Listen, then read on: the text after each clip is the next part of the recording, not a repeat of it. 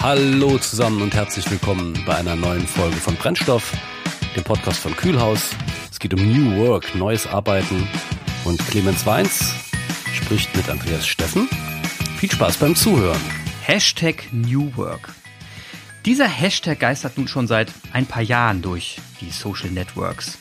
Vom Kickertisch im Pausenraum über Homeoffice-Regelungen bis hin zu Freelancer-Anbietern. Alle nutzen das Wort New Work, als sei es ein neues Feature, das man so einsetzen kann. Dabei steckt hinter der Idee des neuen Arbeitens, also New Work eben, ein Begriff, der Friedhof Bergmann zugeschrieben wird, weil er ein Buch darüber herausbrachte. Warum? Weil er den Menschen als Zahnrad im Getriebe des Taylorismus als seelenlos und vor allem sinnlos empfand. Seine Idee der Arbeit hat Menschen fasziniert, weil sie ganzheitlich gedacht wird. Ich als Mitarbeiter kann mich entfalten, das Unternehmen lässt mich entfalten und bietet mir alle Räume, dies zu tun. Unternehmen und ich handeln im Sinne der Gesellschaft und beachten dabei, dass wir den Planeten nicht ausbeuten wollen. Liebe Zuhörer, heute wollen wir dem Begriff New Work näher kommen. Heute geht es darum, wie wir Menschen uns in der heutigen Zeit in Unternehmen aufstellen wollen und unter welchen Voraussetzungen wir eigentlich arbeiten wollen. Hierzu habe ich einen Gast eingeladen, Andreas Steffen, Gründer von Weniger und Mehr und Buchautor. Er beschäftigt sich mit Menschen und Organisationen im Wandel und geht dabei aus meiner Sicht unaufgeregt und mit klarem Verstand vor. Hallo Andreas, ich grüße dich. Hallo Clemens, ich grüße zurück. Wir kennen uns ja jetzt schon seit hm, ein paar Jährchen, würde ich sagen. Ne? Begegnet sind wir uns das erste Mal in Berlin. Da war ich noch beim DFKI tätig, verantwortlich für Unternehmenskommunikation in der Hauptstadt. Und du warst bei der Digitalagentur Init unterwegs. Das war jetzt vor knapp zehn Jahren. Was ist denn so seitdem passiert? Na, seitdem sind ungefähr so zehn Jahre passiert. Ähm, wenn ich mal so zum Stichwort gerne auch mit Hashtag for New Work da mal raufgucke, dann erstmal rangig auf den Arbeitsbereich. Also ja, damals habe ich das Vergnügen gehabt, als, als Innovationsmanager bei der Init AG tätig zu sein. Ähm, habe auch sehr viel mit dem, mit dem DFKI zusammengearbeitet, wo wir beide uns über den Weg gelaufen sind, um ja, vor allem damals das, das Thema Modernisierung der öffentlichen Verwaltung voranzubringen. Also ein, durchaus dickes Brett, bei dem man so, so halb blasphemisch sagen kann, mit dem Ziel, die Verwaltung so von der Steinzeit mindestens erstmal ungefähr ins Mittelalter zu bringen.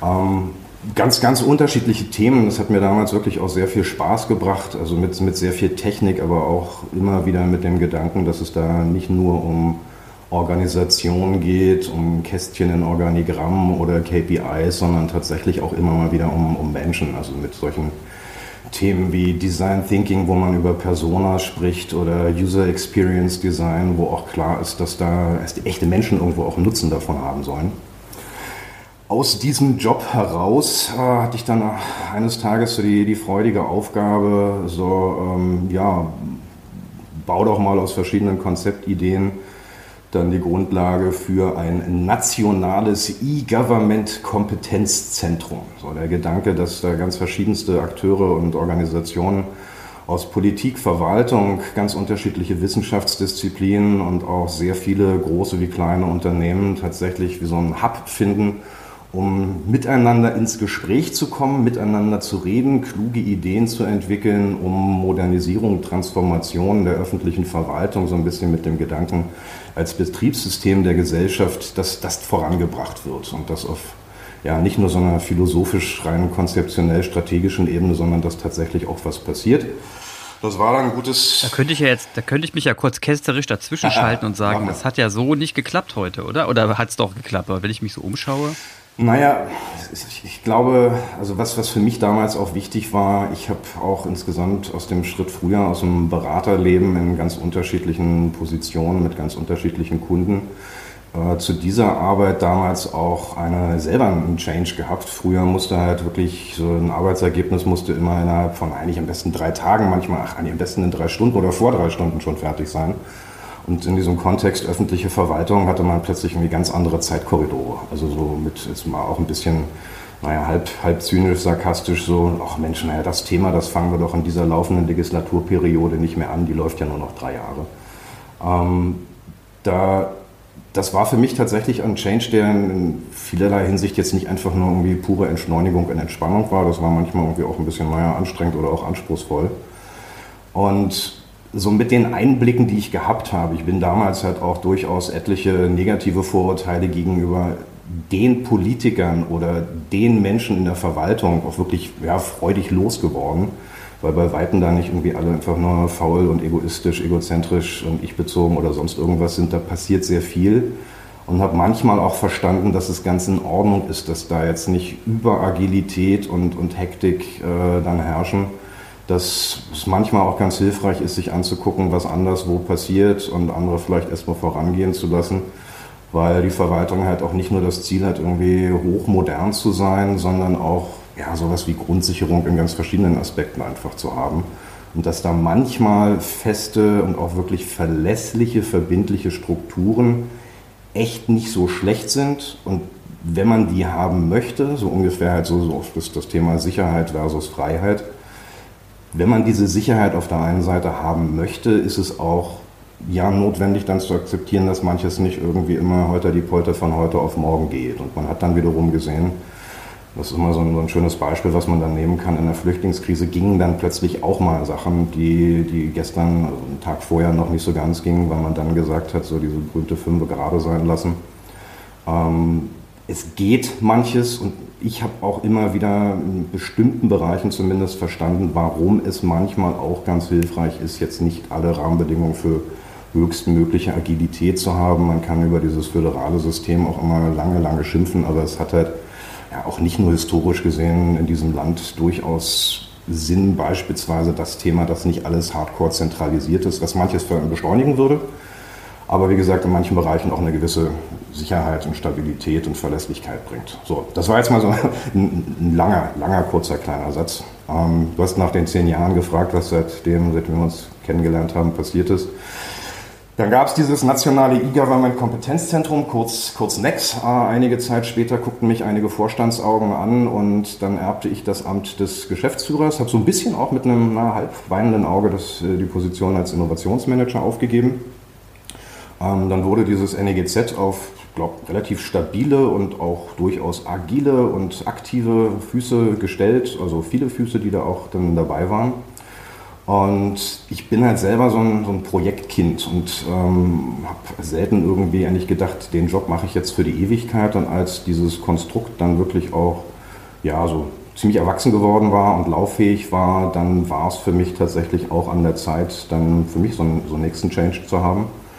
Da waren 20 Jahre auf der Arbeitsuhr voll und dann habe ich gesagt, ich gönne mir mal eine Auszeit. Und das führte dazu, dass ich dann so elf Monate in der Gegend um, umher gereist und gewandert bin. An meinem letzten Arbeitstag saß ich im Flieger nach Kathmandu und habe einen Monat in Nepal verbracht, wandernd größtenteils, dann danach in, in Island, aber auch auf dem Malerweg in der sächsischen Schweiz und ähm, habe hab ein, ein, Kinderbuch geschrieben, was eigentlich gar kein Kinderbuch ist äh, und habe mir dann überlegt, was will ich denn eigentlich?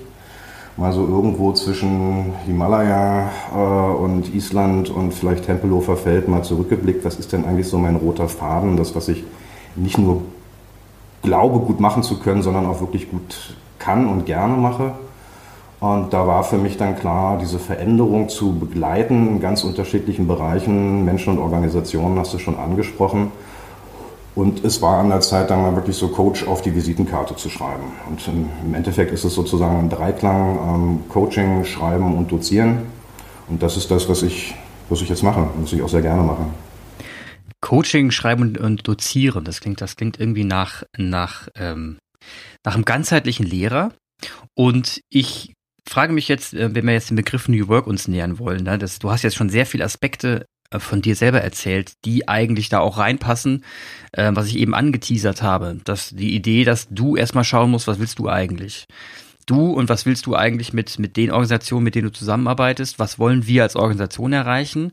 Stimmen hier die Strukturen der Organisation eigentlich so, dass ich das auch mit euch erreichen kann? Und wo geht jetzt die Reise hin, wenn wir das ein bisschen größer rauszoomen? Welche Rolle hat denn, haben wir denn als Organisation jetzt in der Welt mit der, mit der Strahlkraft, die wir ausstrahlen können? Gehst du, gehst du, wie gehst du denn an Unternehmen ran, wenn du sie ungefähr in die Richtung äh, beraten willst? Na, ich differenziere mal da, weil mir der Aspekt auch durchaus wichtig ist. Du hast gerade eben die Stichworte Lehrer reingebracht und, ähm, und beraten. Es gibt für mich schon einen, einen deutlichen Unterschied zwischen Coach und Berater. Ähm, den, den muss ich jetzt nicht extrem vertiefen, aber ich habe halt definitiv keinen Masterplan. Ich ziehe nicht irgendwie Branchenmodell XY, Vorgehenskonzept 1, 2, 3 aus der Tasche. Ähm, gleichzeitig bin ich auch nicht derjenige wie ein klassischer Berater, der für die Veränderung dann, ja, der wird dafür bezahlt und wie gesagt, entweder hat das schon aus der Schublade gezogen oder er macht es dann. Das heißt, als Coach mache ich meinen Klienten von Einzelpersonen über, über ja, Führungskräfte, Mitarbeitenden, Unternehmen oder Teams oder ganze Organisationen auch klar, ich bin nicht derjenige, der die Arbeit macht. Ich unterstütze euch dabei. Ich stelle euch Fragen, ich halte euch einen Spiegel vor, wir sorgen für Reflexion, ich bin Sparringspartner und Co. Aber so Metapher wie beim Wandern, den Weg müsst ihr schon selber laufen. Ich berate euch vielleicht auf eine gewisse Art und Weise, coache euch dabei, was ihr denn auf dem Weg braucht, welche Ressourcen ihr im Rucksack habt, was ihr da eventuell auch rausschmeißt. Aber den Weg lauft ihr bitte, wenn ihr die Veränderung wollt, dann auch schon selber. Und den, den Lehrer lege ich nochmal daneben, ähm, gerade so als, als Dozent oder auch in, in, Seminaren insgesamt kann ich halt mal über das eine oder andere Werkzeug, die Methode XY, ähm, durchaus sprechen. Aber es ist für mich extrem wichtig, deswegen steht bei mir auf der Webseite auch ziemlich laut und groß, keine Patentrezepte. dass es den einen einen wahren Weg, die einzige Methode, das eine Prinzip gibt. Das ist auch nicht das, was ich vermitteln will, sondern Menschen eigentlich eher so eine Art von Werkzeugkasten anzubieten und zu gucken, was passt denn für sie einzeln oder als Team oder als Organisation. Und das ist so vielleicht ein bisschen der Approach. Und zu der Frage, wie so ein, so ein Start sein kann, ähm, da kommt so das klassische Why durchaus rein, bei dem wir im Deutschen halt wirklich gegenüber dem Englischen den großen Luxus haben, dass es sich in mehrererlei Hinsicht übersetzen lässt. Und das hat, glaube ich, auch einen großen Charme. Nämlich einerseits das Warum zu fragen. Und das ist für mich halt auch gerade der Blick in den Rückspiegel. Was ist in der Vergangenheit passiert, dass wir hier und jetzt heute sagen, wir, wir wollen eine Veränderung?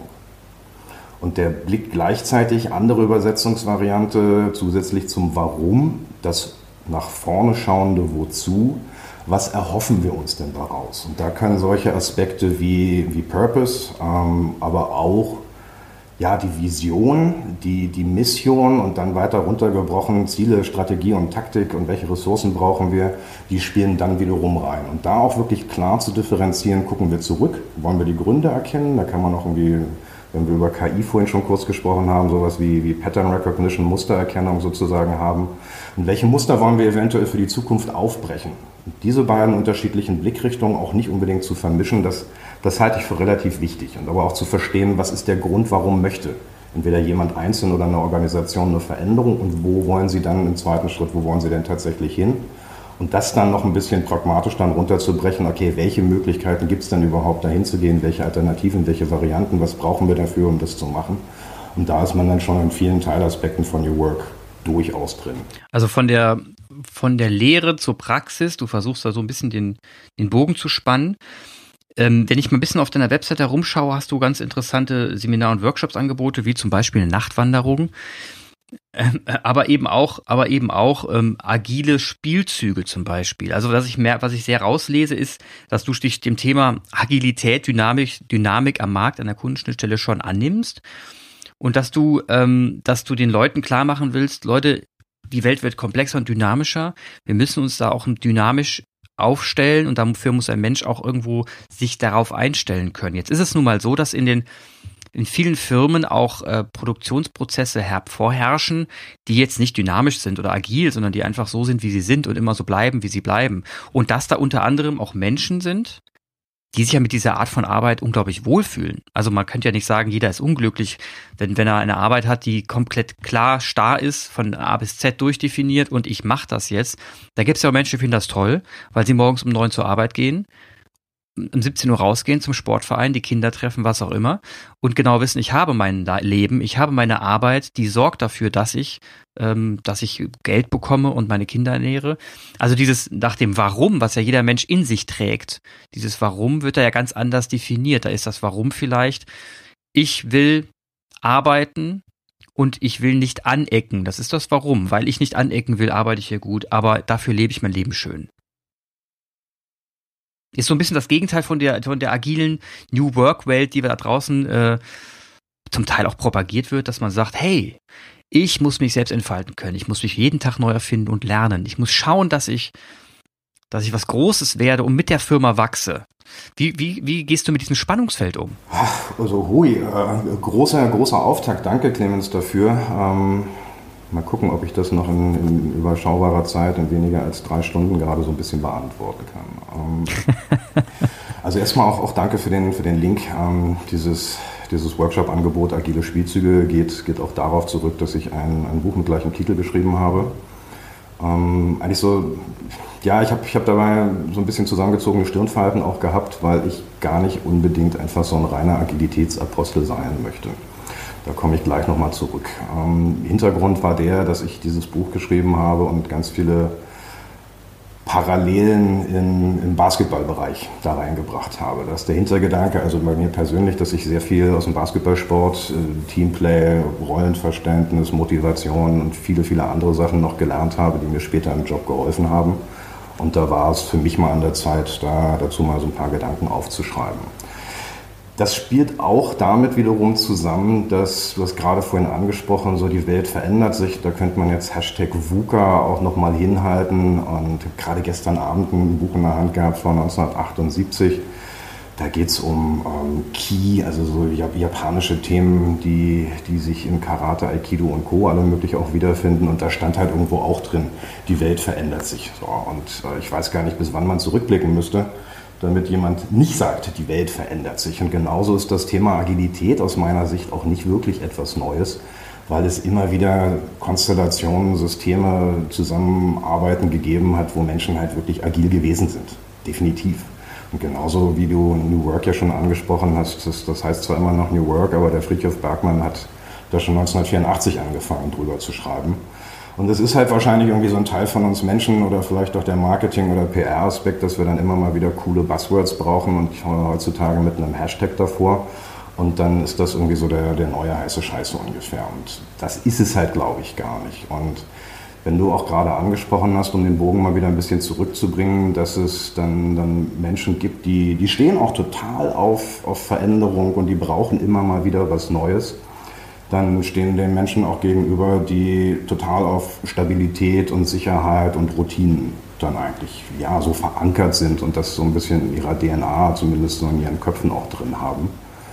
Und das, das lässt sich, glaube ich, auch ganz gut erklären. Es gibt so ein schönes Modell, das sogenannte Kinevin Framework von einem Herrn Snowden entwickelt. Und das hat so die vier Bereiche ähm, simpel, da stecken so die Routinen dahinter. Dann ist etwas sehr, sehr kompliziert gegebenenfalls. So das schöne Beispiel, ich baue eine Schweizer Uhr oder vielleicht auch einfach ein Ikea-Regal oder einfach ich backe einen Kuchen, dann gibt es halt da irgendwie eine Bedienungsanleitung oder ein, ein Kochrezept was vielleicht auch sehr, sehr viele Schritte hat, aber wo die Reihenfolge schon relativ klar und immer eindeutig ist, sozusagen ein Algorithmus. Nächster Schritt, dritter, vierter Schritt äh, schließen sich dann an. Ähm, das nächste kann dann Komplexität sein.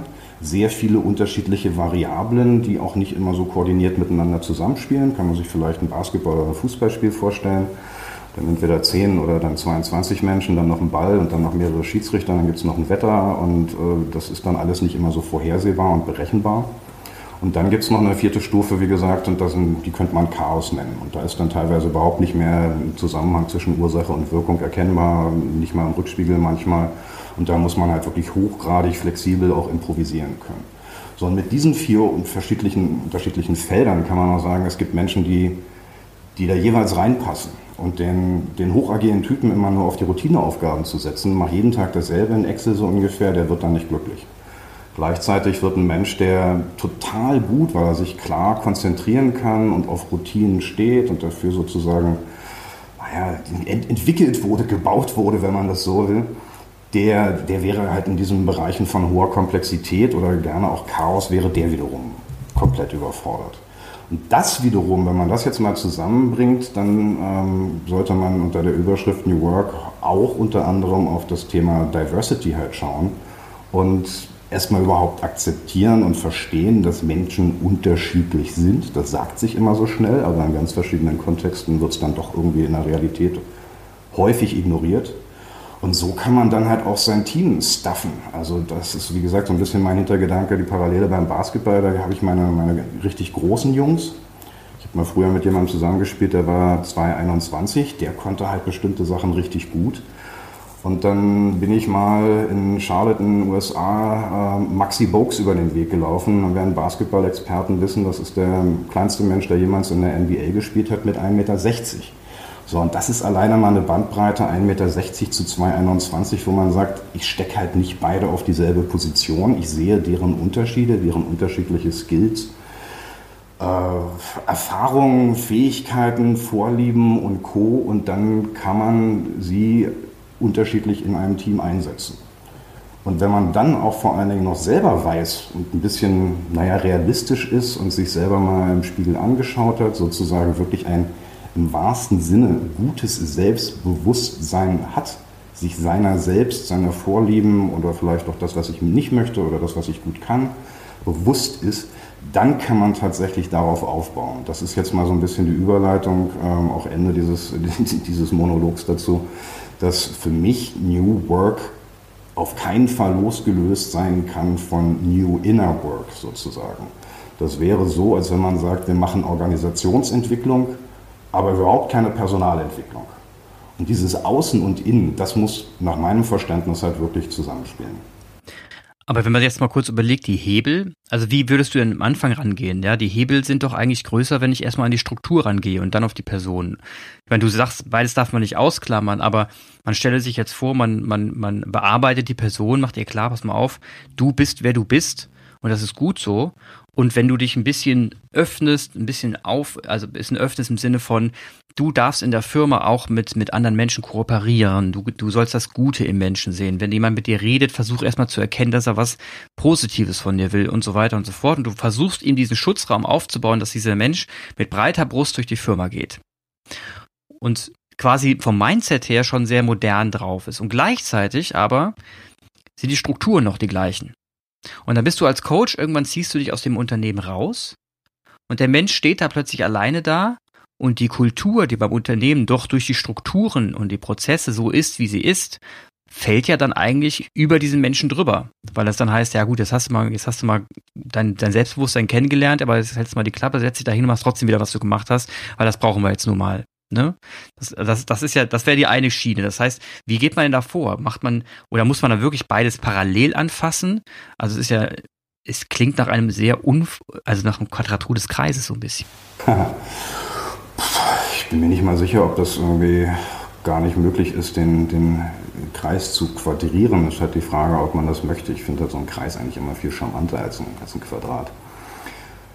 Ähm, auch da würde ich sagen, also kann ich zumindest keine, keine global pauschale Antwort geben oder das, das eine wahre Patentrezept geben. Also ich glaube, es ist überhaupt erstmal wichtig, diese, diese unterschiedlichen Varianten und, und Spielmöglichkeiten, du hast von Hebeln gesprochen, sich bewusst zu sein. Ähm, ist, ich kann da jetzt einfach mal hinhalten, es gibt ja so diese schönen, schönen Gedankenkonzepte von Thinking inside the box und outside the box. Es wird halt meist auf dieses outside the box der Wert gelegt, so hey, da muss man mal irgendwie die Strukturen aufbrechen und über den Tellerrand hinausschauen. Aber ich glaube, es ist genauso hilfreich, ab und zu mal zu sagen, so wir, wir akzeptieren erstmal so, zumindest für die nächsten sieben Minuten, die Strukturen, wie sie sind und gucken, was wir innerhalb dieser Strukturen verändern können. Und beides, beides darf auch sein. Also weil man kann nicht immer und überall die Strukturen aufbrechen und es hat auch nicht immer, das ist jetzt mal so ein bisschen global philosophisch gesprochen, den großen Sinn, die Veränderung immer nur im Außen zu suchen. Also ich äh, kaufe mir neue Klamotten, mache mir eine neue Frisur und mache sonst irgendwas. Ich nehme halt trotzdem immer noch denselben Menschen in mir drin dann, dann mit. Selbst wenn ich meinen Arbeitsort von, von Berlin nach Timbuktu oder Hawaii verändere, nehme ich mich persönlich auch immer noch mit. Da kann ich die äußeren Rahmenbedingungen massiv verändern, aber wenn sich innen nichts dran verändert, dann sind vielleicht auch bis zu einem bestimmten Grad die Rahmenbedingungen nicht mehr ganz so entscheidend. Und dann kommt nicht der Change raus, den man dabei möchte. Und dass man auf beides raufguckt, ist, glaube ich, das, das Richtige und Wichtige. Und da Jetzt haben wir noch mal so ein bisschen weitere, weitere Themen, also Buzzword-Bingo fast schon reinzuwerfen. Da sind auch solche Aspekte wie, wie Design Thinking beispielsweise oder auch also agile Methoden wie Scrum total wichtig, weil sie diese, ja, dieses Schleifendrehen auch mit reinbringen. Also dieser Gedanke, dass man nicht so ein Wasserfallmodell macht und immer nur eins nach dem anderen, wie so ein Staffellauf und erst macht der eine seine, seine Runde laufen und dann ist erst der nächste dran, sondern dass man immer wieder frühzeitig Retrospektiven und Reviews hat und guckt, was, was hat diese Veränderung gebracht und nicht erst am Ende feststellt, sind wir jetzt glücklich oder auch nicht. Ähm, mit, dem, mit der Idee, weil bei dem, was du vorhin angesprochen hast, ging mir halt auch durch den Kopf, wie kommen denn überhaupt Menschen zusammen, dass ich halt feststelle als, als Bewerber, als Kandidat, passt das Unternehmen zu mir? Das Unternehmen fragt sich dann in Form von Menschen, die mit mir die Gespräche führen, passt denn, passt denn der lieber Andreas zu unserem Unternehmen? Dafür ist es dann sehr hilfreich, wenn die beide auf eine gewisse Art und Weise wissen, was ist denn so jeweils mein, mein Purpose, was kann ich denn, was will ich denn? Das bedarf auch durchaus einer ganzen Menge Arbeit. Das ist für das Unternehmen nicht einfach immer nur das, was in irgendwelchen Hochglanz-Image-Broschüren drinsteht. Ähm, und für einen Menschen ist das auch nicht immer nur das, was er in die Bewerbung reinschreibt sondern wenn man da mal so ein bisschen tiefer gräbt und dabei kann dann ein Coach auch durchaus unterstützen, und sagt, was ist es denn wirklich? Also beispielsweise auch mal unterscheidet, was ist auf der einen Seite das, was du richtig gut kannst und das, was du richtig gut magst, was du von Herzen gern tust, das muss nicht das gleiche sein. So, und wenn sich das ein einzelner Mensch fragt, für den ist das ein bisschen einfacher, als wenn man da so ein Gesamtsystem namens, namens Organisation, namens Unternehmen ähm, dann befragt, weil das ja wiederum aus Einzelsystemen und aus einzelnen Individuen auch besteht. Aber da halt schon einen gewissen Wert drauf zu legen, dass das vernünftig zusammenpasst, was auch immer vernünftig oder sinnvoll dann heißt, dann kann man dann wiederum so weitere nächste Schritte im Innen und auch gerne so halb parallel im Außen machen. Man sollte sich halt dann bewusst sein, immer woran drehe ich gerade, an welchen Hebel ziehe oder schiebe ich denn gerade. Und das läuft halt auch immer mal wieder durcheinander, weil solche Veränderungsprozesse irgendwie ja, mal sind sie so, so top-down getrieben und dann, dann hat irgendwie Chef oder Chefin sich eine, was Schönes ausgedacht mit irgendeinem klugen Berater und dann wird das irgendwie so runtergedrückt. Oder sie kommen halt nur Grassroots von unten und dann gibt es vielleicht irgendwo im, nicht nur oberen, sondern mittleren Management auch ein bisschen Widerstand, weil ja, Veränderung halt droht und weil Menschen nicht alle einfach irgendwie immer auf Veränderung stehen. Ähm, und und wenn das halt sehr, sehr unkoordiniert und irgendwie so heute die Polter und wir machen mal einfach irgendwie irgendwas läuft, dann ist auch die Chance nicht so ganz gering, dass man da gegen die Wand fährt. Und da, wie gesagt, so, mit, mit Anlehnung an solche Methoden, Design Thinking und, und Scrum, die ja auch alle nicht neu sind, von meinem beispielsweise aus dem, aus dem Kaizen aus den 40er Jahren des letzten Jahrhunderts schon eigentlich die Grundlagen da drin findet. Wenn man immer wieder sehr, sehr regelmäßig guckt, was haben wir da getan, welche Veränderungen sind dabei passiert, welche Effekte können wir beobachten und das, wie gesagt, nicht erst am Ende macht, dann können solche Veränderungen sowohl im Innen als auch im Außen sozusagen Thinking Inside and Outside the Box dann kann sowas passieren. Das braucht eine gewisse Strategie, das braucht eine gewisse Grundhaltung, das braucht ein Vertrauen, das braucht ja, vielleicht fast schon sowas wie ein Glauben, wenn man da an die, an die Vision anknüpft eines Unternehmens. Also da spielt schon sehr viel zusammen. Das ist auch ziemlich hochkomplex. Das sollte nicht hochgradig chaotisch werden, aber es sind halt extrem viele, viele verschiedene Ebenen, die dabei zusammenspielen. Und das macht mir persönlich auch sehr viel Spaß, wenn auf der anderen Seite entweder ein einzelner Mensch ist oder eine ganze Organisation, die auch wirklich Lust hat, die mit einer gewissen Ernsthaftigkeit rangeht, aber die halt auch sagt, wir haben da auch Bock drauf und wir wollen das auch und wir sind halt nur nicht, mit nicht nur mit dem Kopf dabei, sondern auch mit dem, mit dem Herzen.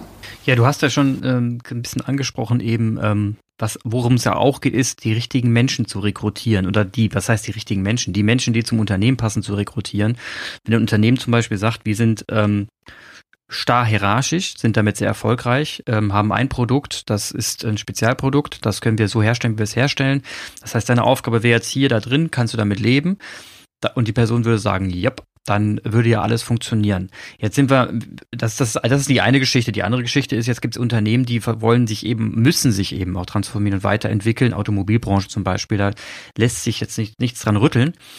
Und da braucht es eben ganz andere Typen von Menschen. Ja, es gibt ja so ein Modell von Gerd Wohland, das die Problemlösung von Unternehmen oft Markteinflüsse mit Farben darstellt. In dem Fall Blau und Rot.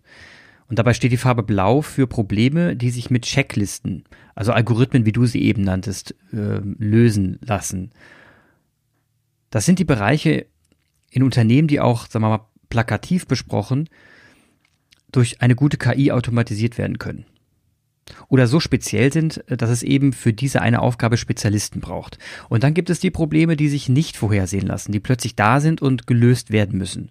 In diesem Fall reden wir von Komplexität, von komplexen Problemen. Und im Modell vom Wohland eben äh, ist das der rote Anteil des Unternehmens.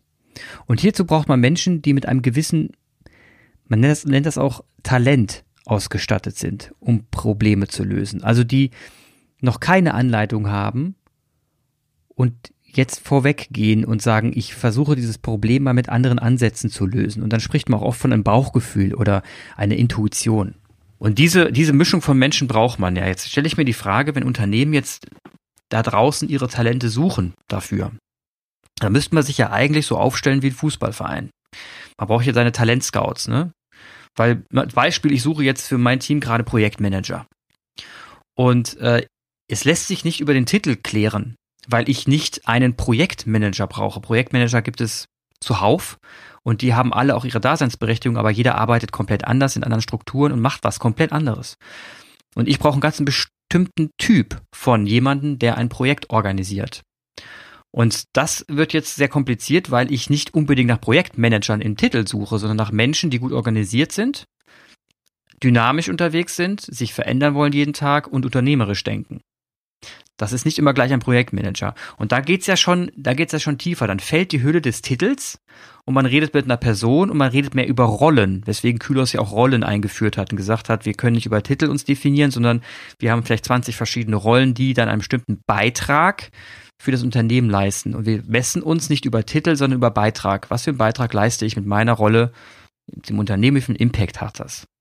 Also das heißt, hier, hier entsteht ja auch eine ganz andere Haltung gegenüber von ähm, gegenüber von Titeln und das bedeutet ja auch im HR-Bereich, dass mein, die Art des Recruitings ja komplett anders wird. Was, was, was sind da deine Erfahrungen?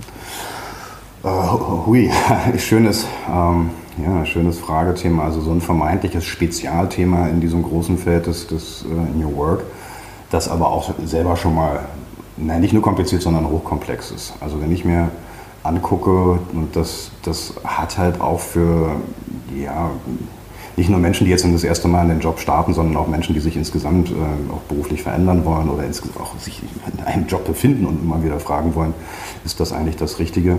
Also dieses Verständnis der Perspektivwechsel auf die andere Seite. Ähm, wer, wer wird denn eigentlich gefragt, was gebraucht wird, damit dann hinterher eine Stellenausschreibung bei rauskommt?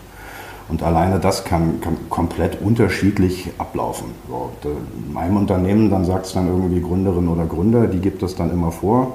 Und dann werden halt Bullet Points geschrieben, bei denen man manchmal auch nicht weiß, ist das jetzt nun wirklich eindeutig eine Bedarfsmeldung oder ist das eher so eine, ja, so eine große Wunschliste, so, wenn man ehrlich wäre, wo man sagt, naja, wenn da so 50, 60 Prozent davon erfüllt werden, dann ist das schon sehr cool. Aber wir haben uns mal alles mal so aufgeschrieben, was denn, was denn toll wäre. Und manche werden dann halt auch müssen ganz anders gelesen werden, weil wirklich ganz exakt beschrieben wird, genau das, was dieser Job erfordert. Und wie, wie das dann zustande kommt, dass irgendwie Geschäftsführer, ähm, CEO, äh, Abteilungsleiter, der, der Vorgänger dieser Position das dann den entsprechenden Menschen im HR-Bereich zuflüstert, die da draus dann eine Stellenausschreibung machen. Das können halt auch Prozesse sein, die dann eher irgendwie Ähnlichkeit mit Stille Post haben oder hochgradig akkurat sind. Das weiß ich von außen auch nicht immer, wie denn in seinem Unternehmen diese Entstehungsprozesse einer Stellenausschreibung sind. Das erfährt man dann idealerweise irgendwann so in diesem Prozess der gegenseitigen Annäherung.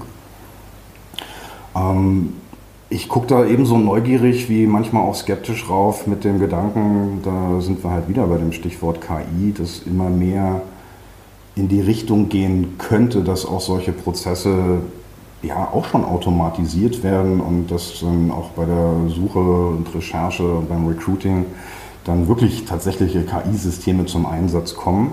Das kann manchmal total hilfreich sein. Auf der anderen Seite kann man sich auch positionieren und sagen, so wir wollen ja später auch mit Menschen und nicht mit Maschinen zusammenarbeiten und deswegen machen wir halt da jetzt nicht irgendwie so ein lustiges KI-System dann zum Zentrum der, der Auswahl, sondern wir machen das wirklich auf der menschlichen Ebene weil man halt auch nicht alle Faktoren eines Menschen dann wirklich immer in Zahlen, Daten, Fakten abbilden kann. Also ich kenne bisher keine Maßeinheit für Engagement und Herzblut beispielsweise. Und das könnte ich dann auch nicht irgendwie automatisiert aus einem formalistisch vorgegebenen Bewerbungsformular herauslesen. Also das auch, auch da zögere ich und weigere mich vielleicht auch ein bisschen irgendwie so das eine Vorgehensmodell, das eine Patentrezept dafür auszusprechen. Ähm, aber sich wirklich sehr genau zu fragen, was ist denn das, was ich da brauche? Du hast das Stichwort angesprochen, so, so Jobtitle versus Rollen und vielleicht ist es tatsächlich eine Art von Versus. Da geht es momentan auch ein bisschen so unter New Work-Überschriften nach meinem Verständnis immer ein bisschen durcheinander. Gerade Startups sind da auch sehr freigebig. Wenn sie halt vielleicht nicht wahnsinnig viel Kohle haben, dann kriegt man dafür halt einen, einen super Jobtitel. Dann ist man dann irgendwie Head of Myself oder Vice President Director of ich weiß nicht was. Ähm, wobei man gerade irgendwie sein Studium erst beendet hat. Oder ist auch egal, unabhängig vom Alter kriegt man dann irgendwelche wahnwitzigen Titel, die total cool klingen die mich dann vielleicht vermeintlich zumindest für siebeneinhalb Minuten glücklich machen, ähm, weil ich halt irgendwie, weil die Visitenkarte dafür größer sein muss, weil der Jobtitel sonst einfach gar nicht raufgepasst hätte. Aber was es dann tatsächlich inhaltlich ist, das ist dann, das hast du ja schon so komplett auch schon angeführt, das ist dann nochmal was, was, was ganz, ganz anderes. Und ich habe ehrlich gesagt nie so wirklich richtig verstanden, warum das nicht auf eine gewisse Art und Weise zusammenspielen kann. Also dieser Jobtitel, du hast das Beispiel Projektmanager gebracht, der bringt mich erstmal vielleicht näher und sagt mir nur, das könnte was für mich sein, weil da steht halt nicht Bäckermeister drauf oder ähm, ähm, Busfahrer. Ähm, aber vielleicht hat auch ein Bäckermeister und ein Busfahrer, vielleicht haben die teilweise auch irgendwo Fähigkeiten eines, eines Projektmanagers oder auch andersrum. Der, der Projektmanager sollte dann auch immer in der Lage sein, einen, einen Bus namens Projekt von A nach B zu bringen und die, die Passagiere dahin dann ähm, gut zu unterstützen oder irgendwie auch große oder kleine Brötchen zu backen, um diese Metapher mal so ein bisschen, bisschen humorvoll da reinzubringen. Also lange Rede, kurzer Sinn. Ne? Also ja, es gibt dann irgendwie eine Überschrift, mit der man dann erstmal irgendwie Menschen dazu bringt, dass sie sich das angucken oder sich auch den Menschen selber, wenn man jetzt nicht als Unternehmen nur wartet, wer alles zu mir kommt, sondern aktiv nach außen geht, das verändert sich ja auch so ein bisschen schrittweise, Gott sei Dank ähm, dann überhaupt erstmal so eine, so eine erste Einflugschneise hat, damit sich dann Menschen und Organisationen treffen. Und danach, wie gesagt, der Prozess, wie kommt man überhaupt dazu, die entsprechenden Suchkriterien oder Arbeitsinhalte oder Skills und Fähigkeiten dann mit einer, einer kurzen oder langen Liste an Bullet Points darunter zu setzen. Also wenn man, wenn man es da schafft, halt wirklich die Realität und den Bedarf gut abzubilden, wobei man da ja manchmal noch eine Kristallkugel braucht, weil man ja eigentlich diese Erfahrung immer nur aus der Vergangenheit ziehen kann. Was haben wir denn für solche Aufgaben in den letzten Tagen oder Jahren gebraucht? Und ob man wirklich immer genau auf die Zukunft extrapolieren kann und weiß, was es denn morgen und übermorgen für Bedarfe gibt, das ist ja auch nochmal ein Spielchen. Und diese, diese ja, Unsicherheiten, Unwägbarkeiten dabei und dass es vielleicht auch immer nie hundertprozentig dann korrekt definiert und beschrieben wird, dass ein Unternehmen sich gerne, Stichwort Employer Branding, auch ein, bisschen schön und, und, toll darstellt, dass das beim Kandidaten genauso der gleiche Fall ist. Wenn man da von beiden Seiten relativ ehrlich rangeht und nicht sagt, ich mache jetzt mal einfach nur den Schauspieler, der sich ganz, ganz toll verkauft, oder das Unternehmen, das sich darstellt, wir sind, wir sind die tollste Company der Welt, sondern da ehrlich und authentisch miteinander umgeht, dann hat es auch eine große Chance, dass es dann auch am nächsten Tag und ein Jahr später und vielleicht auch drei oder fünf Jahre später immer noch einigermaßen. Klingt ein bisschen nach einer guten Beziehung. Ne? Wenn man da ehrlich miteinander ist, dann, dann passt auch die Heirat am Ende. Ne? Und wenn man die ganze Zeit nur Show gespielt hat, ist nach einem halben Jahr rum. ich würde jetzt gerne, jetzt haben wir, jetzt haben wir New Work. Das Thema New Work ist immer noch das Thema. Und wir sind gerade mhm. ähm, natürlich vom Stöckchen zum Hölzchen gekommen, ist ja keine Frage, weil das Thema es nun mal zulässt. Wir sind vom Unternehmen gekommen, wir sind zum Mitarbeiter gegangen, wir haben dazwischen gesprochen, jetzt gehen wir auf die, kurz noch auf die Welt ein. Was hat denn New Work, was hat denn New Work jetzt genau nochmal für einen Impact was könnte New Work für einen Impact auf die Gesellschaft und auf die Welt am Ende haben? Was ist denn da die große Vision dahinter? Na, dann greife ich mal die ursprünglichen Gedanken auf, so wie ich den Friedhof Bergmann mit seiner Grundidee von New Work verstanden habe. Wie gesagt, auch schon ein bisschen länger her und dass das das Jahr 1984 ist, könnte, wenn man sich dann George Orwell anguckt, vielleicht auch nochmal ganz spannend sein. Beim Friedhof Bergmann kam das ja unter anderem aus einer gewissen Kapitalismuskritik. Du hast Taylorismus vorhin angesprochen und da, da denke ich jetzt mal noch mal so ein bisschen an jemanden, Daniel Pink, der ein großartiges Buch namens Drive geschrieben hat, wo er dann auch so Veränderungen in den Motivationsaspekten von Menschen reinbringt. Da sind wir wiederum nah dran an dem Herrn Maslow mit seiner Pyramide. Und der Daniel Pink hat davon gesprochen, irgendwann irgendwann früher war man, war man dabei, dass es halt darum ging, irgendwie, ich brauche halt eine gewisse Grundsicherheit. Ein Dach über dem Kopf, was zu futtern. Interessanterweise wurde dann auch noch von Sex gesprochen. Also dann ist jetzt dieses Stichwort auch in dem Podcast gefallen. Visuell wären jetzt Katzenbilder noch ganz gut, um, um eine große Bandbreite reinzubringen. Aber die Katzenbilder spielen, glaube ich, zumindest in diesen Motivationsmodellen keine vorrangige Rolle. Also Pink spricht dann davon, dass es sozusagen Motivation 1.0. Bei Motivation 2.0 sind wir dann so in dem Bereich, den du auch schon mit Taylorismus angerissen hattest. Ähm, ich arbeite halt irgendwie, ich arbeite doppelt so viel, dann kriege ich doppelt so viel Kohle. Also das ganze Thema Akkordlohn, wo auch ganz viel Zucker, Brot und Peitsche reinspielt. Also wer darauf steht, super gerne, kann auch eine tolle Motivation sein. Auch da sind Menschen wieder sehr unterschiedlich. Und dann geht dann einen Schritt weiter, ähm, also ja, vielleicht da wirklich mit diesem Gedanken Generation Y, was ja nicht einfach nur das Y, sondern tatsächlich dieses Y, dieses Warum auch ist, und sagt, da sind es halt nochmal andere, ganz andere Motivationsfaktoren. Da spielt sowas wie, habe ich das dickste Auto, habe ich einen tollen Parkplatz ganz nah am Eingang, das sind ja manchmal irgendwie auch solche Sachen wie, welche Farbe hat meine Visitenkarte und was ist mein Jobtitel, sondern dass es da eigentlich eher darum geht, ähm, drei Aspekte, Purpose, Mastery und Autonomy. Also der, der berühmte Sinn, der dahinter steht, habe ich das Gefühl, dass ich hier etwas Sinnvolles beitrage. Und das muss gar nicht das riesengroße Ich verändere die Welt sein, sondern das können auch ganz unterschiedliche Aspekte von Purpose sein.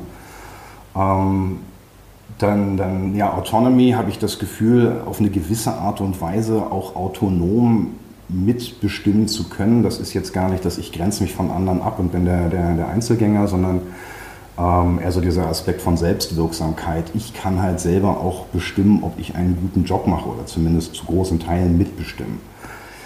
Und dann, und das finde ich halt sehr spannend, ähm, der dritte Aspekt, Mastery, dass der gute Herr Pink Menschen unterstellt, dass sie, wenn sie eine Sinnhaftigkeit sehen in ihrer Tätigkeit und auch das Gefühl haben, dass sie ja, Output, Outcome, Impact, also die Wirkung dessen, was sie da tun, auch mit beeinflussen können, dass sie dann auch ein Interesse daran haben, in dieser Tätigkeit auch besser werden zu können. Also wenn ich, was bei mir nicht zutrifft, ähm, gerne Klavier spielen könnte oder zumindest überhaupt die Veranlagung dazu habe und das auch sinnvoll finde und auch bestimmen kann, wann ich denn übe und was ich spiele, dann habe ich auch Lust darauf, dann ja, wirklich fleißig auch zu trainieren.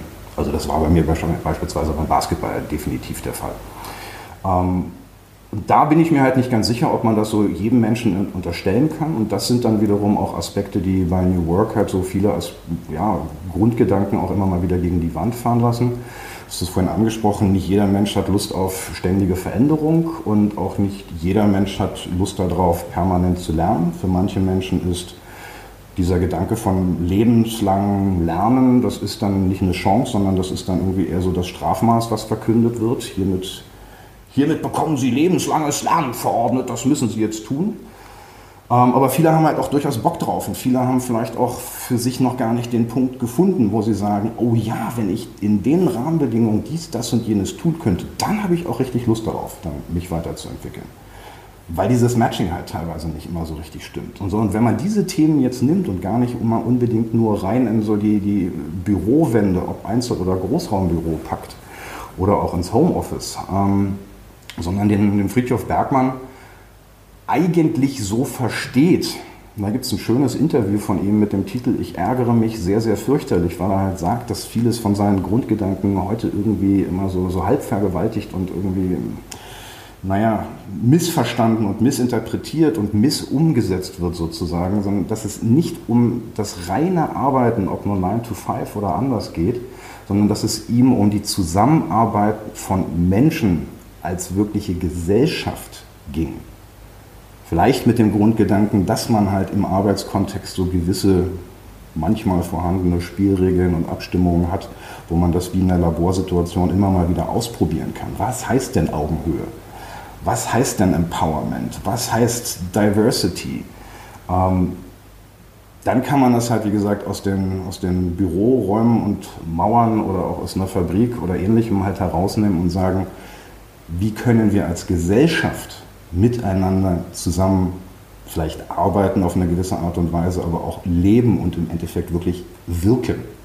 Und das ist der Grundgedanke gewesen, den, den ich aus den, ja, Schriften und Interviews von Friedhof Bergmann wirklich herauslese, den ich selber dabei auch interessant finde und der genau diese Überleitung von diesem heute so, so klassisch vorhandenen Begriff New Work ähm, auf dieses gesellschaftliche Feld halt wirklich auch bringt. Da wundert es nicht, dass ich, ähm, sagen wir mal, ich nenne sie jetzt mal so, die New Work Jünger sich darüber aufregen, dass Xing sich zu New Work äh, umgenannt hat. ähm, ich, man ja. kann mal dann verstehen, weil es dann in dem, in dem Zusammenhang sehr flach wirkt. Ne? Weil jemand einen Namen benutzt, der eigentlich für die Gesellschaft und die Erde gedacht ist, dass man sagt, Leute, Postkapitalismus, lass uns darüber, darüber nachdenken, wie wir noch besser werden können. Ne? Jetzt haben wir eine Stufe erreicht, aber es geht noch geiler. Lasst uns doch noch eine Stufe höher gehen. Ich habe da Ansätze und Ideen. Und dann sagt eine Firma, ja wunderbar, ich habe ein Social Network, ich glaube, ich sollte mich so nennen. Das, das wirkt natürlich auf die, auf die, auf die Jünger extrem verstörend äh, und hat Xing nicht unbedingt dabei geholfen, diesen Namen zu nehmen. Kann ich nachvollziehen. Also was okay. ich herausgehört habe, ist, Friedhof Bergmann hat sehr weit gedacht, sehr hoch gedacht, liebe Zuhörer. Ich würde empfehlen, einfach mal zu recherchieren und sich äh, anzuschauen, was dieser Mann zu sagen hat. Ich werde es auch nochmal in den Show Notes verlinken, damit man äh, sich das anschauen kann. Ich verlinke zudem in den Show Notes die, das LinkedIn-Profil von Andreas Steffen, damit man immer anrufen kann oder anschreiben kann. Ich äh, verlinke seine Website, damit man sich das auch nochmal anschauen kann. Und dir, Andreas, danke ich ganz, ganz herzlich für deine ausführlichen Antworten, für deine Geduld und Zeit, die du mitgebracht hast, um mit mir einfach mal ein bisschen näher dem Begriff New Work zu kommen. Ich hoffe, wir haben da einen kleinen Schritt getan und das Kapitel ist noch nicht zu Ende geschrieben. Vielleicht ein nächstes Mal mit einem anderen Thema dazu. Andreas, vielen Dank. Sehr gerne. Danke dir, Clemens. Danke für, danke für die Einladung zu dem Gespräch. Danke für deine Fragen und Stichworte. Ja, du hast es gerade angesprochen. Also ich glaube, der, der Anspruch, irgendwie ein, ein umfassendes und abschließendes Gespräch über New Work zu führen, das wäre, als wenn man versucht, irgendwie die Entwicklung der Menschheit äh, in, ein, in ein Buch zu packen. Insofern, also danke für die Möglichkeit, ein paar, paar Gedanken überhaupt erstmal reinzuwerfen. Sehr gern. Bis bald. Und ein herzliches Dankeschön für dieses tolle Gespräch an Andreas und Clemens. Vielen Dank fürs Zuhören. Wenn ihr Kritik oder Anregungen habt, schreibt gerne eine E-Mail an podcast.kühlhaus.com.